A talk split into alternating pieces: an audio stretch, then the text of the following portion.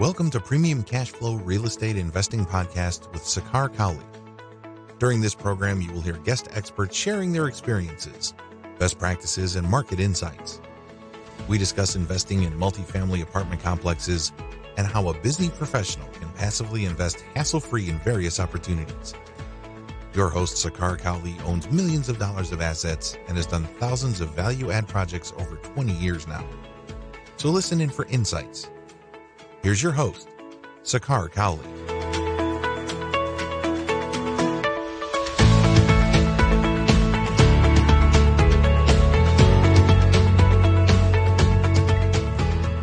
to another edition of Premium Cashflow Podcast. Today I'm joined by John Cohen from Toro Real Estate Partners. Welcome to the show, John. I appreciate your time today.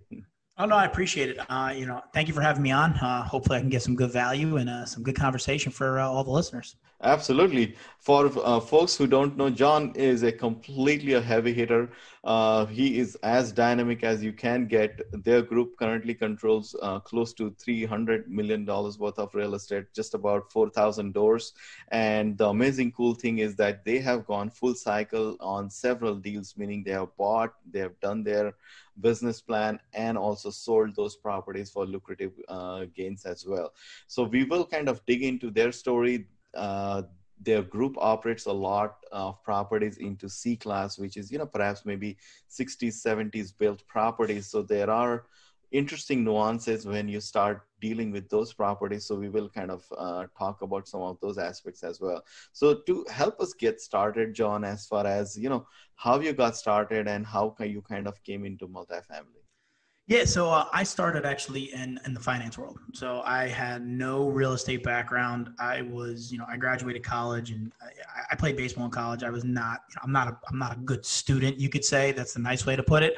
Um, and when I graduated from school, it was, you know, get a job or, or, you know, figure it out, right? So I got a job and, you know, it was a regular, you know, stockbroker, uh, which I parlayed that up to, you know, actually getting a job at Morgan Stanley in the financial advisor program. And I, I went through a nine month interview process at Morgan Stanley after working for you know two and a half three years. Um, I got hired after nine months of interviews and back and forth and meeting with this person and that person, and, and I got hired. And my first day at work at Morgan Stanley was when Facebook IPO'd. I walked into the office and quit the exact same day. Oh, so it was. I called my mom on the drive home and I said, uh, "She's like, what are you doing? You should be at work." I said, "I quit." And she was like, what are you doing? Like, why would you go through all that headache and everything you've done and, and why? And I basically said, I hate it. I don't want to do it anymore. And mm-hmm. uh, I just didn't, I, I, wasn't, I didn't enjoy what I was doing on a daily basis. And I mm just saw when Facebook IPO'd, uh, it didn't do well. And Morgan Stanley was one, you know, they, they brought it to market, they brought it public. So I just saw people's face like, oh, like, what are we going to do? Right. Um, mm now prior to that while while i was doing that i had been buying some properties here buying some properties there and, and mm messing around with some real estate stuff. But uh, i had a passion for that and i was reading a ton of books and i was a lot of podcasts a lot of uh, or not podcasts at that time a lot of webinars and sure. just watching a ton of stuff. And i said you know what? I can get into this. Like i'm good at raising money. I had a decent book. Mm-hmm. why don't i just parlay that into real estate and go find some real estate deals? And mm that was the vision. And at that point in time, you know, all this crowdfunding and syndication, it was being done, but you couldn't just generally solicit. There was a lot of rules against it and sure. blue sky laws and security filings. So right out of the box, my dreams were like shattered. It's like, all right, well, you can't do that. You got to figure out a different way. So mm. I hmm. ended up, uh, ended up just getting my real estate license and doing rentals and sales in Manhattan. Mm. Uh, hmm. so I sold some property, I rented some property, then I turned that into, you know, I wanted to be a commercial broker.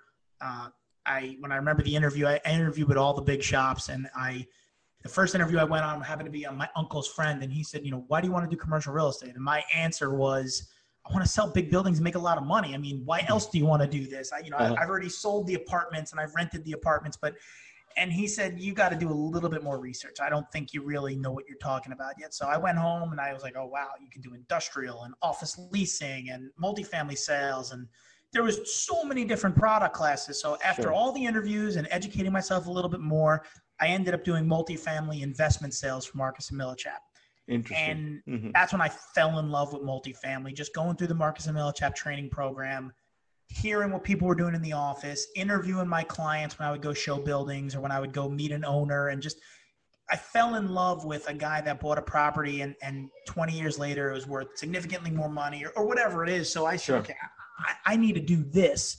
And then that's when I basically, you know, started educating my kid and myself on the multifamily side. And uh, really in 2013, I basically 2014 is when I quit Marcus and Millichap full time. And I basically said, I'm going to make this my business. And I went 100% into uh, that's when the real focus on the multifamily stuff came together. And that was when, you know, that was the start of it all. It was in 2014 after working at Marcus and Millichap, basically saying, let's, you know, let's make this a full-time business and not something part-time, which it was from 2009 to 2014. It was just buy a property here, you know, go to a tax auction. It wasn't a business yet. And then in 2014, after going through Marcus and Millichap's training program, I said, this is what I want to do.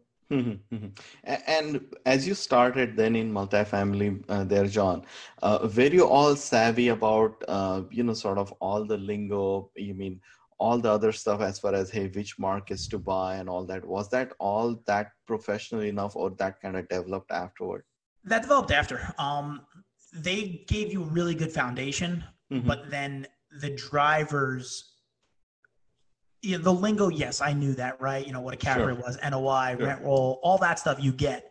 Right. Um, but understanding markets and submarkets, they teach you at a very, very, very high level, mm-hmm. and then you pick it up as you go, right? You, you start touring deals, sure. and it's like anything else, and you learn it as you go, mm-hmm. and you really become an expert over time. Sure, sure. Now, as you start, you know, sort of, um, you know, purchasing the assets and things like that, you go in a sub market and stuff, right? Uh, you let's assume you are new and you enter, like, let's say, a new market. You're kind of driving down the road and you're coming up to the asset uh, and things like that, right? How do you evaluate all of that data? Like, what what takes you, or how do you understand that sub market? Like, could you maybe kind of give your philosophy around on the road uh, understanding or understanding all that movement that goes on and then transforming into okay this asset makes sense. Yeah so i think uh, you know we have a we have a like a quick 30 second that we anytime we're looking at a new market uh, you know the technology today is phenomenal right? You can go on google maps and go to the google street view and you could basically walk an entire neighborhood before you even leave your house. Sure. And how you look at a market, I mean, there's A locations, B locations, C locations, and D locations. And there's mm-hmm. A property, B property, C property, and D property.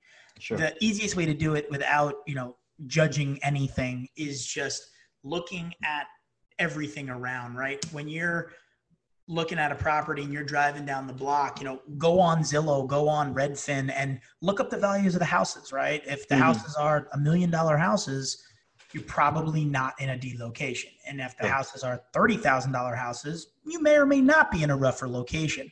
Um. But then it, it, it, extrapolates, right? So you have that immediacy when you're driving down. What do you see, right? Everybody has a feeling inside, and nobody, you know, I don't think people weigh it as heavily as maybe it should be. But when you're driving down a neighborhood, you know, is this an area where you would you wouldn't mind going for a jog on a, on a Sunday afternoon, or sure. is this an area where you're always looking over your back? Mm-hmm. And that goes to the retail, right? What's sure. the retail in the location? When you're driving up and down the block, do you see Starbucks and do you see Whole Foods and do you see, you know, major, major retails that spend millions and probably billions of dollars on demographic studies? Mm-hmm. What's there? Is it Starbucks and Whole Foods or is it a check cashing place and, you know, uh, a liquor store, right? Like sure. that is all the stuff that you put into your, your, your analysis and you say, okay, I was driving down this block and you know, there's a Starbucks, there's a Whole Foods, there's a brand new Chase, and all this retail there. And I went on Zillow and I saw 200, 300, 400,000 dollar houses. And that's how you give it a rating. And that rating is subjective, right? There's sure. there's criterias that an A rating is X and a D rating is Y, but hmm. you got to put your own spin on it, right? It's what you sure. feel comfortable with going to bed at night. And that's how we look for opportunities. We basically say, okay, what type of locations are this? Good, bad, or indifferent? And then we try and find the opportunities in that submarket where maybe the rents are low or where the property's really beat up. And mm-hmm. that's how we identify opportunities. And then after all of that's done, the two biggest things that you have to check, you got to check the school district and you got to check the crime report. And you want to know what type of crime's going on and you mm-hmm. want to know as a school district good, bad, or indifferent. And mm-hmm. those are all the that's how we overview a market and make a decision. And that stuff, you know, that can be done in 15, 20 minutes by walking up and down the Google Street, you know, looking at Zillow, checking out the school reports and stuff like that. And that's what I recommend anyone do, you know, before you even underwrite a deal, get comfortable with understanding what an A, B, C, and D location are because you're going to be able to whittle through deals faster when you see, okay, this is in a D area, I don't want to buy it. And no, this is in an A area, that's not for me because there's no upside. So sure. understanding markets is, is the biggest thing, and you can whittle down areas that you want to invest in and you don't want to invest in very quickly. Incredible. Thank you for that detail. Uh, now, John, speaking of the school district that you said, do you think that's a major factor uh, uh, in your opinion uh, when you're looking at stuff uh, uh, how's, how's your experience like so th- that's a, a great question right i know the single family world school district dictates everything right that that's sure. super important uh, the multifamily space is weird it's different. Um, the, the, most recent property we bought is in a great school district and mm-hmm. after we closed on that deal we basically said school district significantly more important than it was in the past. We buy historically, we've always bought very rough, super heavy lifting deals. Sure. More mm-hmm. often than not, they're not in the greatest. They're more C class property than A class property. Mm-hmm. Uh, not saying that a C class area can't have a good school district, but it depends. I always tell people it depends. Your school district depends on what you're buying. If you're buying a building with all one bedrooms, your school district probably is not as important than if you're buying a property that's got mostly twos and three bedrooms because twos sure. and three bedrooms will yield a family sure. and most likely a family will go to school so you want that you, know, you want to understand it is it a make or break for us no because there's a lot that goes into the, the evaluation of the deal prior to we get to school district but mm. after the last deal we bought you know we're, we're tweaking our acquisition acquisition criteria every six to 12 months mm-hmm. and we've moved school districts significantly higher up because one with all the corona stuff and the market and where it's at you probably want a little bit better located properties at least we do mm-hmm. um, and then if you get a good school district and your families that live in your apartment want a place to send their kid and they can't afford the housing in the area mm-hmm. well your apartment pro- complex will probably do really well so if i was recommending anyone you know it's got to be personal preference but I, I would weight school district probably higher than most people talk about but mm-hmm. at the mm-hmm. same time understanding what you're looking to get you know what, what are you looking to get out of the investment? Sure sure. Now let's talk about some asset types here and you know sort of how that methodology plays into purchasing them you know. So we are talking let's say uh, asset class c b and b plus and things like that right? So for example now some of the great markets and sub markets that we buy right? I mean the prices are definitely going up. There's just so much cap rate compression around right? And what are your experiences? I know that your group has purchased a lot of C class properties, right? So, and, as we all uh, were discussing earlier, uh, John, that there's just so much of housing and asset stock that's in that C space, like the 60s, 70s, and things like that, right? So, what are some of your sort of experiences, perhaps, or you may want to call it consideration that when you're purchasing them, are you shying away from that? Hey, perhaps this is a C class deal it probably has you know sort of bad electric plumbing and things like that that we want to check out and stuff like that. So what is your thought process there? Are you kind of very conservative about it? Or you will say that hey you know what? Let's not worry about c class. Let's stick to maybe b b plus uh, you know whatever 80 uh, i mean 2000 uh, plus built and things like that and let's do lesser work in that b plus uh, asset space you know could you maybe share some of your comment yeah. around no 100% um when we first started uh you know first you know the um, my experience was always in the rougher heavier lifting stuff sure uh, and you learn a lot you know that your electrical, your plumbing, your foundation, your roofs. We are brothers in that regard, by the there way. There you go, exactly. and uh, you learn a lot, right? You buy a building, and next sure. thing you know, you have a plumbing problem. Uh, maybe you didn't pick it up on due diligence, or maybe you didn't think it was as bad as it was. So today, I don't shy away from those deals. But anytime we look at those deals, you know, the first five questions or six questions I ask a broker, a seller, or anyone that brings me a deal. You know, what's the condition of the roof?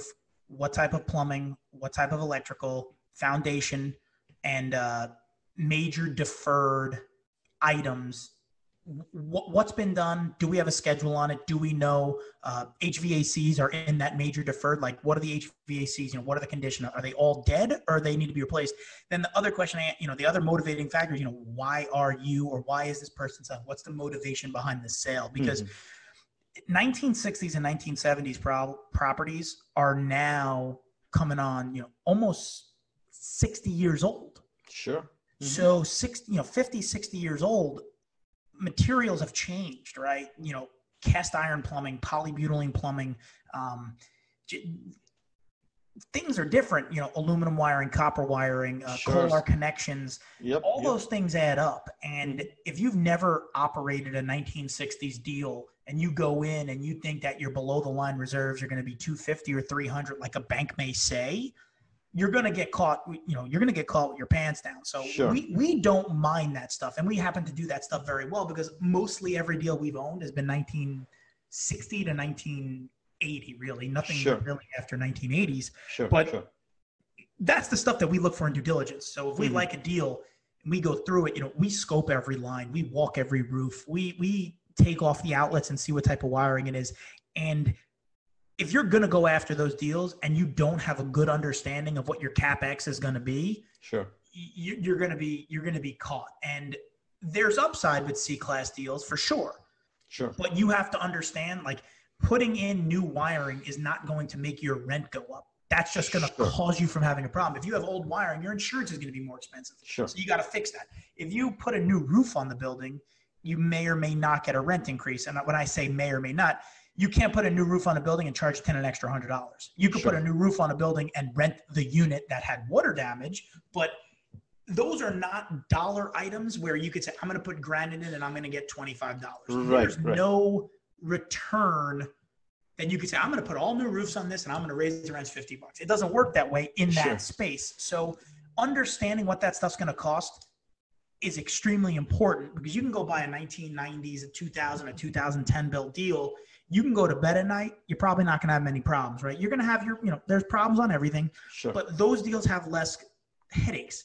And you could, you know, you understand that if it was built 10 years ago, I'm going to have to do roofs in a couple of years. But sure the, the 1970s stuff, you know, it's shingles on top of shingles on top of shingles, or it's flat roofs. So you just want to understand that stuff. You know, I don't recommend people not buy or buy 1970s stuff, but you got to understand, you know, if you're in Charleston, South Carolina, and you have a 1960s built deal, there's a lot of trees in South Carolina, and there's a lot of roots in South Carolina. So your pipes are probably, you know, they could be pretty messed up, but Mhm. you just want to understand the pitfalls of the older buildings and then you want to make sure bottom line anytime you're buying an older vintage property that that's going to need some love uh, the thing that we mostly focus on when we buy that stuff is you got to have a really good basis and you got to buy that deal right because over time real estate heals all wounds right 10 years Sure. from now it's going to probably be worth more most likely but if you don't buy that deal right you're Mhm. never going to come out on top you'll just run in place if not maybe potentially lose money so anytime you're buying older vintage stuff, you want to understand the heavy lifting, but simultaneously, you got to make sure that you're buying that at a price that you're comfortable with in your basis. And that's the, the key to buying older assets uh, in areas, you know, where, you know, older assets are, you know, that's what they are. You just want to understand you're buying it at a price you feel good with. Sure, sure. And I want to follow that up, uh, John, there also by saying that obviously now we are coming up in like markets where, you know, obviously the uh, the submarkets or the states that we talk about, right? They're always, you know, sort of hard because everybody's seeing that yes, jobs are going, population is increasing, there's good good amount of organic rent growth and things like that, right? So as people are seeing this, obviously you're seeing assets that are selling for higher and higher prices, right?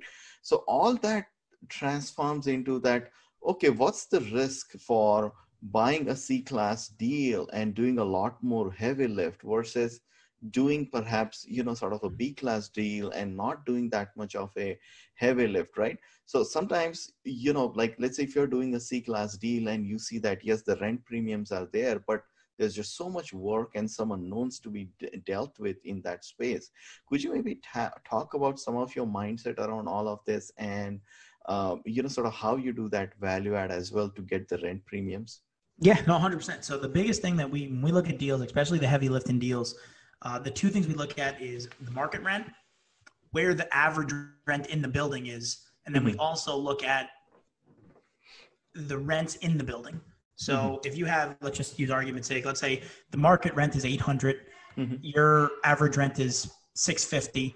and you know you have a couple people in your building paying 700 so you know that okay i can get everybody if they're paying and living in this building i could probably get them to 700 and the market rent is 800 um, if you're doing a heavy lift deal you got you can't just look at your comps and yourself you have to look at the nicer newer product because if you're going to raise your rents to 800 if their mm-hmm. rents are 900 will someone live in your apartment or will they live in the newer apartment for more money. So we look for a really good spread between class B and A property compared to where we are as a class C property. Mm-hmm. But the biggest thing is that you can't just go into a class C property, put granite and stainless steel and think you're going to get $800 because sure. you may, but it's the infrastructure behind the walls. It's all those deferred items that you want to add up.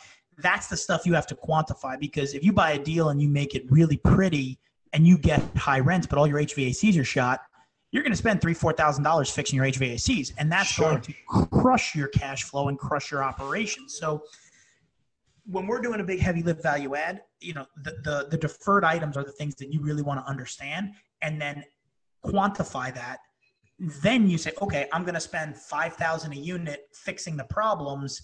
Well, now what do I have to spend to get a rent increase? And that's the number that you have to calculate to get mm-hmm. the return that you want. And then you have to add that to your purchase price because – your purchase price is key. And if you're buying that deal too expensive, y- you may not get the rent that you need to sustain the business plan. Because if you pay too much sure. for it, your your property as a C class property is going to have a ceiling on rent. You're not going to be able to get the rents to just keep going because you have sure. A and B class property. So when you're buying a C class deal, that's what you definitely want to understand is is not only the cost for the major heavy lift, but it's also the costs for the unit upgrades. And then simultaneously on the B class deal, you have to understand hey, what am I doing here, right? What's the opportunity? And you have to realize that they're totally different deals. You can't assume that you're going to get the same return on a B and an A class deal that you would get on a well executed C class deal. So I just tell people all the time, you know, the biggest key when you're buying the heavier lifting deals is that you really have to understand where you think you're going to take your rents. And if you don't have enough of an, a lift to take it from 600 to 800, it's probably something that I would shy away from because you really need a good rent increase for it to make sense. If your cap X is not good, if your you know your your major five items are not in good shape, and that's the biggest thing to understand is that you know I, I got to be able to get the lift on rent that makes sense. Me putting the money in that's going to yield me a return. Sure, sure, and, and, and, thank you for that clarification, John. And, and then there are some some of those nuances also where you know we talk about, let's say, if the building itself doesn't have like a high ceiling that typically we see nowadays, like uh, nine foot ceilings and things like that. So you know you kind of tend to attract a different class of a renter as well. Would you agree there? You know, hundred percent. I mean, those are things you know we I joke around about it when we look at a deal and and you know they're comparing the comps to nine foot class A comps. I'm like, yeah, well, I can never be that because I can't just lift my my ceilings up a foot. Like that's just not possible. So when you are comparing your property, you have to make sure you're comparing it to what your tenants are going to compare it to. Don't hmm. compare mm it to this property. It might be across the street, but if it's a really nice deal, mm that doesn't mean you can ever be that. You really have to keep an eye on that stuff and vice versa just because the broker or the owner says you could put granite and stainless steel in doesn't mean that you should be putting granite and stainless steel appliances in. It may make sense to keep your black or put white appliances in because you'll have enough of a delta and a margin where you're still going to attract the right tenants. So understanding who your tenants are and where your tenants work and what your tenants want. Mm-hmm. That's the key to success in a value add property. Because if you try and attract someone that's never going to live there, your, your business plan's probably not going to work and that's where i think people run into some problems on value add is when they when they try and reinvent the wheel and, and they don't just you know they don't understand what they're trying to invent they just try and you know everybody wants a clean sexy class a elevator palm trees when you drive in everybody wants those deals but but you can't make a property that if it if it just physically can't be that so you have to understand that and that's how we look at things Sure. Thank you. Uh, and also, John, speaking of that, give us some examples about, you know, sort of the value add you guys did and sort of that business plan going in and you did the renovations and things like that. Because I always like to, you know, kind of understand uh, for the sake of our viewers is that how difficult sometimes it is to do a $50 rent bump or $100 rent bump and the amount of capex or perhaps uh, some of the renovations that one has to do. Could you maybe talk about some of that uh, or perhaps a couple of examples where you may yeah. have been successful? 100 100% so you know everyone says you can raise rents 150 200 bucks right? Every single deal you can raise rents. And the, the truth of it is that you may be able to you may not. Um, we we look to raise rents but we also look at what is a renovation to get that rent bump. I mean, we we we talk about it all the time. You know, we have a couple deals where we budgeted like a tier two and a tier one renovation. You know, one is a nicer, we were going to get a hundred fifty dollar premium, and one was not as nice, we were going to get a, a seventy five dollar premium. But halfway through the business plan, you realize that I don't have to spend my tier two money because I'm getting a hundred dollars on my tier one. So then you, you you adjust a little bit. But you know, the things that we do that are, you know, seem to be, you know, automatic value adds. If you can add washer and dryers, it eh, you know that always works. It seems to be almost unanimously 25 to 50 bucks for mm-hmm. adding a washer dryer, but you sure. have to make sure the cost to put a washer and dryer in is what you want it to be. Our rule of thumb is we typically like to get anywhere between a 25 and 30 percent ROI on our investment. So, for mm-hmm. argument's sake, we're not putting washer and dryers in if it's going to cost us 10 grand and we're going to get a $50 bump. It just doesn't sure. work for us. Sure. So, when we look at our renovations we put into a unit and the, and the money we get out of the unit, mm-hmm. we're typically looking for on the low end 20% and really good if it's 25 to 30. So, if we're going to get a $100 rent bump, that's a $1,200 increase over the year. We don't mind spending $4,000 on that unit.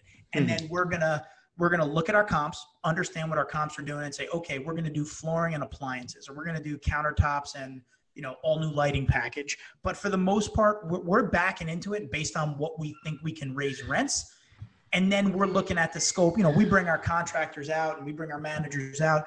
How much is it for flooring? How much is it for appliances and new cabinets and, and countertops? We get the the full package, and then we look and we say, okay, what do these residents really want? They want flooring and they want appliances, and we'll back into what we believe to be the best bang for our buck to get the premium that we want to achieve. We don't just go in with a blanket 10,000 a door because you may you may spend too much money and you may not be able to achieve that premium. So you always want to you want to get the cost for everything and then you want to see what, you know, what what residents want. And you got to be a local expert and you got to use your experts and you got to say okay what do the tenants want here right? Oh they all want you know they love carpet. Okay well then keep the carpet right? Mm-hmm. if they say they all want laminate flooring or, or vinyl L, you know lvp flooring well you know you got to do the stuff that your residents are going to want so you can get the lift in rent that justify the spend in a c class deal. In an a and b class deal you could go in and put nest thermostats and you could spend the 10 15 a door because you're, sure. you're dealing with a different renter. In sure. a C class property, your renter, you you know, they're price conscious. So you, you put granite in, that's great. But if you can't get a two hundred dollar lift, it may or may not make sense. So you really got to understand you got to get you got to get your you know your your complete pricing for everything mm-hmm. and then you got to pick the ones that are going to benefit you the most to get the highest premium sure sure thank you thank you for all that detail john i appreciate it now uh, talking about on a similar topic let, us talk about sort of you know you're looking at the deal you are looking at some of the comps perhaps seeing some reports and things like that right? So you have some of that baseline data right? But uh, but then as you walk the deal or as you are looking uh, closely into this deal are you taking sort of feedback from property managers about you know what that demographic is looking like? Are you taking budgets from those property managers rather than just your thought process? So g- g- give us some idea about what that whole exact process looks like. Like a deal comes to you you're looking at it you're taking perhaps your budget then you're convinced that yes it's it's a good good purchase. Could you maybe talk about some of that 100% so um i always tell people all the time you need a really good management team.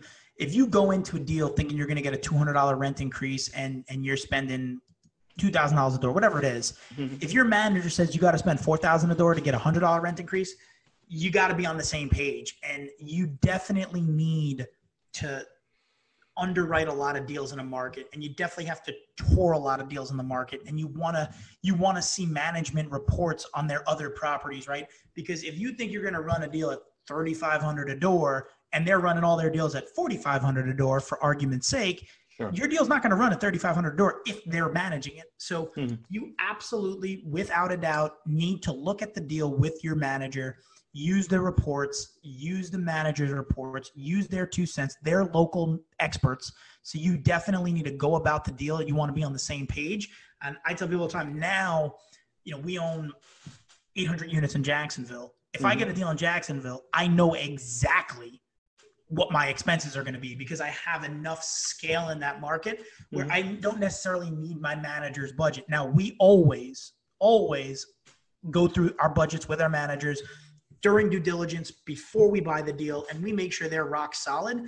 But if you if you've bought 10, 20, 30 deals you know how a property is going to operate. Sure. If you're looking at the expenses on a property, you know which ones you should be able to save and which ones you may not be able to save. Mm-hmm. So I tell people all the time, you've got to be on the same page because if you're not on the same page with your management team, it's going to be combative from day one, and you're going to run into problems. But all the all the reports out there um, are good, and you should use them but before you buy a deal, make sure you know you're getting the proof. What are the water bills? What are the G&A? What are these expenses going to be so that I can understand them and make sure we're we're looking at this the right way.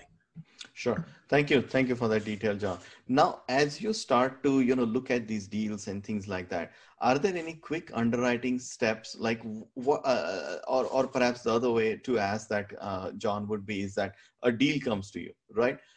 What are the first quick steps you take to kind of understand that okay does it make sense or is it too pricey for whatever reason and things like that? Could you maybe share your yeah. process? So we have a we have a 60 second analysis that we do really quickly. You know deal gets sent to us um, go to the noi and you know you want to basically see what it is. So you go to you, you take your average rent multiply it by how many units divide it by two it'll give you an NOI and you throw a market cap rate on it. Let's just say 10 cap for easy math, right? Mm-hmm. If you have a million dollars in gross rent, $500,000 in expenses, $500,000 NOI at a sure. 10 cap, it's worth $5 million. Mm-hmm. That's the high level, right? Call the mm-hmm. broker, mm-hmm. call the owner. What are you looking for? Or we want nine. Eh, probably doesn't work. We're probably not going to get there. Sure if you do that really quickly and then they say they want six and a half, well, okay, you know what? We're close. Let let's start digging into this thing to see sure. where it shakes out.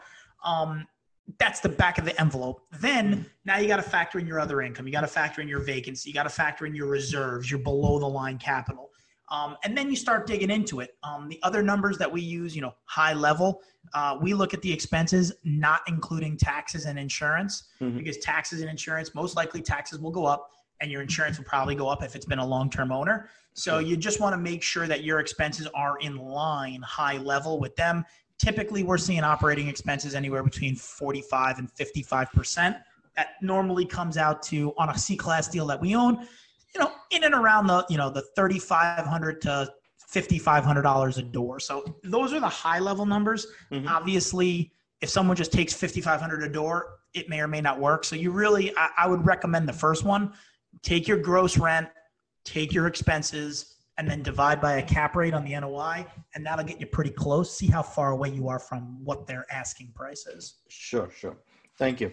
Uh, now, as you are doing the deals, uh, John, like what are some of the challenges that you face on a day-to-day basis, as you know, as far and wide of a portfolio that you have now?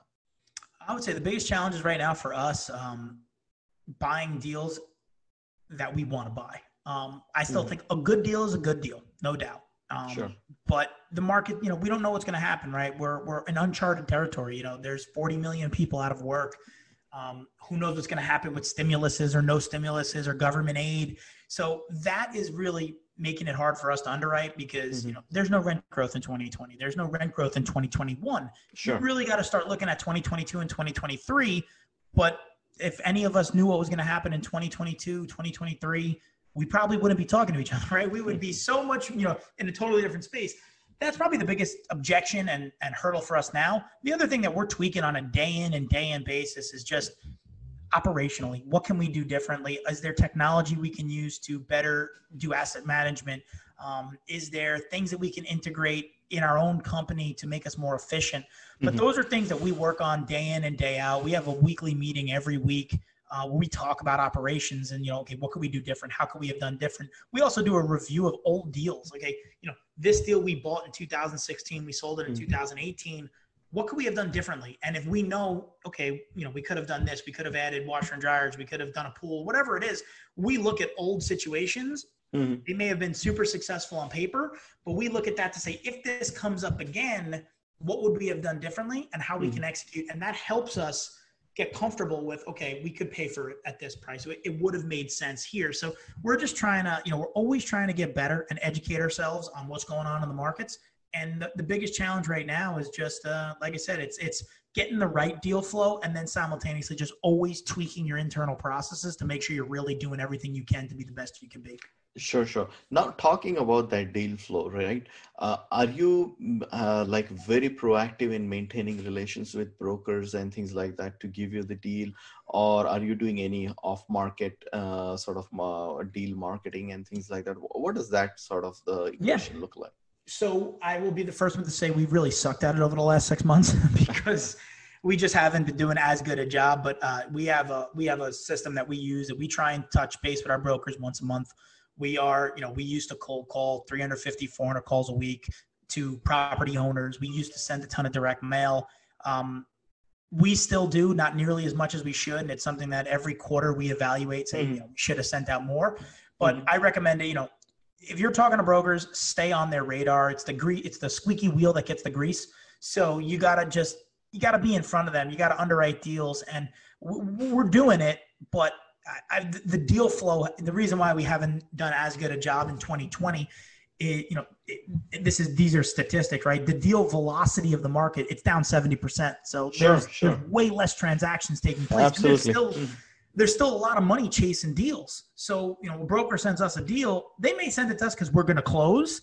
But if the seller wants a ridiculous number, we're probably not going to be competitive on that. But you just you just want to stay out in front of them and, and do things different. You know, after you call a broker, send them a twenty dollars Starbucks card. Hey, thanks for the time. You know, remember his birthday. You know, send them something every six months. You know, there's little things that you can do to stay on top of their radar without just hey, give me a deal, give me a deal, give me a deal. That's good. But at the same time, you know, a broker is most likely not going to just give you a deal, right? He's going to put it through market. He's going to send it to four, five, six, 10, 20 people you got to be different and you got to you got to have a very specific criteria because then when the broker finds that deal mm-hmm. you'll be at the top of his radar but yeah we are not doing as good a job um, we are integrating things every day to be better at it but uh, mm-hmm. uh, we definitely could be doing a better job sure now uh, folks at your level who have you know a certain scale of portfolio uh, john the the trend that typically I see is that they'll start from a uh, hardworking C class place and try to get into that B B plus uh, uh, you know sort of space, and which means you know lesser risk, lesser headaches, and you know like more uh, stable returns and things like that. Is that kind of your progression path you would say is that the your mindset as well? Or perhaps you say that hey it doesn't matter. We will look at every deal on a on its own merit and we would not shy away from even purchasing the c class assets as well. What what is sort of your thought process there? That's a great question. So the transition and the, the, the normal progression is yes and and we've done it ourselves. I mean we've we are not buying deals today, and this is partially because the market, and this is before COVID nineteen. Sure, this is sure. prior to that. You know, we made a conscious decision to not buy in tertiary areas. Not that mm. we didn't execute deals well there, but there's a level of getting on a connecting flight, right? We want to be in areas where there's a direct flight. We want to be in areas where there's a million people or more. Mm-hmm. Now, if we found a vacant deal in a market that we're invested in or that we really like, we hmm. would jump all over it and we would gladly do the heavy lifting C class stuff. Simultaneously, um, I had this conversation today with my partner. He said, you know, w- you know, are we buying a deal for the rest of this year? And I said, yeah, I'd love to buy a deal, but it ain't, it, it, it's, it's not going to be a 30 IRR. We're talking about 12, 13, maybe, you know, sure. and seven or 10 years. So there's something to be said about getting a really steady, high single digit cash flow, no headaches, good loan, going forward. And there's something to be said about, you know, getting dirty, getting your hands dirty, buying some heavy lifting stuff. And we love the heavy lifting stuff. If someone brought me a deal that's super heavy lifting, I would jump all over it. I love those deals. Mm-hmm. But it's got to be worth the risk. And in today's market, with the unknowns of the unemployment rate, with the unknowns of jobs, and with the unknowns of where people are moving, where people aren't moving, we're probably more inclined to scale back pushing for that stuff. If it comes across our desk, we're going to do a due diligence on it, but we're not going to go seek out those deals unless we're getting them at a ridiculous price discount. Sure. Uh, more often than not, you know, we're going to hang in there and we're still doing the heavy lifting deals, but right now we're probably gonna, you know, probably gonna steer towards maybe a C plus B deal or maybe a B minus B plus deal, just because mm-hmm. you know there's less. I believe there's less risk in that space today. Whereas the C class stuff, you know, who knows what's going to happen, but um, we, we still will do them, but we're just going to be a little bit more cautious going into them. Sure, sure. Now, as far as deal structuring, John, what, what is sort of your uh, favorite method or typical uh, sort of a deal structuring? Uh, do you like pref returns or. Uh, how, how's, how's that math play into your deals? Yeah, so that is our, our normal deal structure. I would say nine out of 10 deals, are, it's an 8% pref, 70 30 to 14, and a 60 40 split over 14 uh, with an acquisition fee up front and then an asset management fee for the deal. Now, with the uncertainty that's out there and going a little bit more longer term on deals, you know, we have thrown out the idea to our investors of no pref anymore because if we have to own a deal for 10 years, now we also co-invest in all our deals. So we, we invest 20 to 30%, if not 50% of the equity. Mm-hmm. Our equity be treated as LP. It wouldn't be treated as the GP, but we are tossing the idea out to our investors. Hey, we're probably not going to flip this deal in 24 to 60 months. It's probably going to be a seven or 10 year hold. Let's work a structure that makes more sense, that incentivizes us to hold it for cash flow and not just execute a business plan and get out because we don't know what the future is going to hold. But uh, all of our deals prior to 2020 really were under that eight pref, 70 30, you know, 60 40 split, give or take, right? You. Sure you fluctuate up and down a little bit, but mm-hmm. uh, that's typically we did. You know, we started doing prefs really early on. Um, I don't not recommend them. Just you know, make sure you understand your business plan because there's nothing worse than working for free.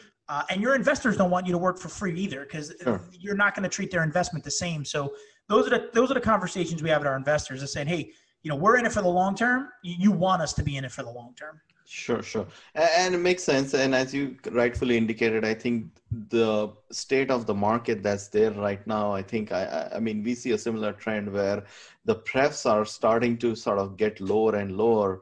And in some cases, as you rightfully said, that, hey, maybe let's just work out a flat 80 20 uh, split or something like along those lines and, you know, see if, if that makes more sense, right? 100%.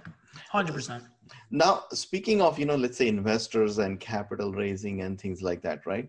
Um, how how was how has been your experience meaning you started with some and obviously you have so many deals now what are some of your lessons learned uh, perhaps or you know maybe you can talk about uh, kind of share what are some of your best strategies to kind of uh, you know find newer investors and things like that yeah so the best thing you know the, the three pieces of advice that i tell people all the time if you're looking to raise money offer an opportunity, don't ask for money. Mm-hmm. Uh, if you want to raise money, you need really good contacts and you got to have good relationships. So you got to always be meeting new people, always staying in their mind, sending them a newsletter, giving them an update, let them know what you're doing and why you're an expert.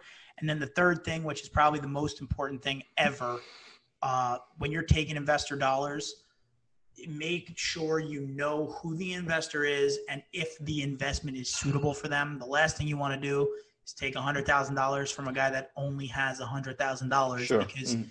if something goes wrong, he's going to need his money back. And those are uncomfortable situations that nobody wants to be in. So you just want to make sure that uh, you're, you're taking an amount of money that someone realizes this is a long-term investment. So really, really, really understand your investors. When I first started, like anyone, you got to beg, borrow, and steal, right? You're asking everybody, give me 5,000, give me 10, give me give me a thousand bucks, right? Sure. You're doing everything you can to get the deal done. But sure. if I could look back and tell myself something about that, I would have probably said, don't, you know, get, get the right investment from the right person as opposed to just, you know, taking on 45 investors at a thousand bucks, right? You're going to, you're going to regret that, you know, six months into the deal when they're calling you every week saying, Hey, you know, what's going on? What's going on? What's going on? So that's the you know that's the million dollar question. You just want to make sure you you, you understand who your investors are. Awesome, awesome. Thank you. I appreciate it, uh, uh, John. Now, speaking about a few things about property management and things like that. Uh, typically, what is your process? Do you, after you acquire the deal, are you typically changing the property management, or you're looking to keep them in place, or maybe keeping like key players and things like that? Or what does that process look like for you? Yeah, so we we use our own management, uh, not not in house. We use third party, mm-hmm. but uh, we typically don't retain management. We may retain employees from the prior managers. Um, we mm-hmm. took over a property that we bought uh, not too long ago. We kept the, the on-site, the property manager. She's phenomenal. She's probably our best manager yet in Jacksonville. Mm-hmm. Um, so yeah, no, we we we don't always change the staff. We interview them. We understand who they are and we we see if they fit with our with our vision going forward. Mm-hmm. But uh, we bring you know we have two management companies that we really work with. The two big ones that manage most of our pro- properties, one up in the Midwest, one down in the Southeast, uh, and we look to scale with them uh, and their team. So it's the same management company. The the on sites, the maintenance guys, they may change, they may stay, they may go, but uh, we're, we're bringing in our own our own team and how we do things, our own our own uh, management software, all that stuff. I see. I see. Awesome. Thank you. A uh, couple of last questions uh, there, John. Now, as you have networked and you have transitioned in your career, what is some of your great advice that you kind of uh, have gotten or you remember on an everyday basis uh, that kind of keeps you in discipline, uh, you know, as you conduct your activities daily? Uh, I'll, I'll give two. Um, one is can't be scared. You gotta, you gotta, you gotta do it, right? It, you know, it's easy to sit back and underwrite deals on your computer and never do anything, and then look back and say, "Shit, I should have done something." Um, you, you, you, can't be afraid to get knocked down. I mean, there's a level of fear and there's a level of risk and there's sure. a level of trust you're gonna have to give to somebody else. But uh, you're gonna get knocked down, and you're you're you're gonna you got to get back up. But you can't be scared to get started. That's the one biggest thing um, the second thing I tell people all the time is that uh, a good real estate investor is not somebody that never loses money, or ne- a good real estate investor has a really good database and network where if a property gets a little bit off track, no property goes A to Z directly up, right? Sure. A good investor is someone that when a property gets a little off track, they can get it back on track quicker those are sure. the deals that succeed the, the best. So you got to have a really good network. You got to get out there. You got to put yourself out there. You got you can't be afraid. You got to you got to get out, get on podcasts, listen to podcasts, get out at networking events. I know with Corona it's a little tough now, but um, you can't be scared. You gotta you gotta give it a shot. Um, and you got to be out there. That's the best thing that you could possibly do. Awesome, awesome, incredible advice, John. Thank you for your time and your expertise and sharing all your experience. Uh, share with our listeners how they can find you and learn more about your company. And yeah, um, best way to find me. Uh, my email address is john j o h n at toro t o r o r e p dot com. Uh, you send me an email there. You know, I'm typically pretty responsive. Get back to you within 24, 48 hours. Uh, you can also follow me on Instagram uh, at, at John underscore JC or reach out to me on Facebook. Uh, I'm not the best at social media, but I'm I'm trying to get better because it's a necessary evil. But uh, those are those are the three best places to reach out to me. I recommend anyone if you have a question, you want another set of eyes. You know, real estate is a is a business about networks, so don't be scared. Reach out, pick up the phone.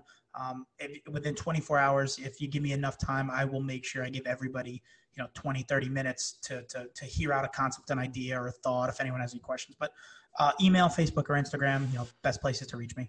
Awesome. Incredible. Thank you for coming on. For viewers and listeners uh, they can log on to premiumcashflow.com uh, and see the news articles and of course the uh, podcast as well where experts like John are always present, sharing their advice and all the different uh, incredible experiences that they have had. So the and if you're interested into any passive investments, uh, kindly register yourself and reach out. Uh, we can have a short phone conversation and understand that uh, what you're looking to do and if there's any alignment and we could help each other. So uh, it's been a pleasure. Thank you to all our viewers and listeners. And thank you, John. I greatly appreciate and uh, I'm positive that we will be talking on another future episode with a lot more, uh, you know, sharing your experiences and tidbits of the things. Thank, thank you for coming on. Absolutely, no, I appreciate it, and we're definitely going to have to get you on our podcast too, um, for sure. But uh, no, it was a pleasure. I uh, hope all the listeners and viewers get uh, get some good value. I appreciate it. Thank you. Thank you.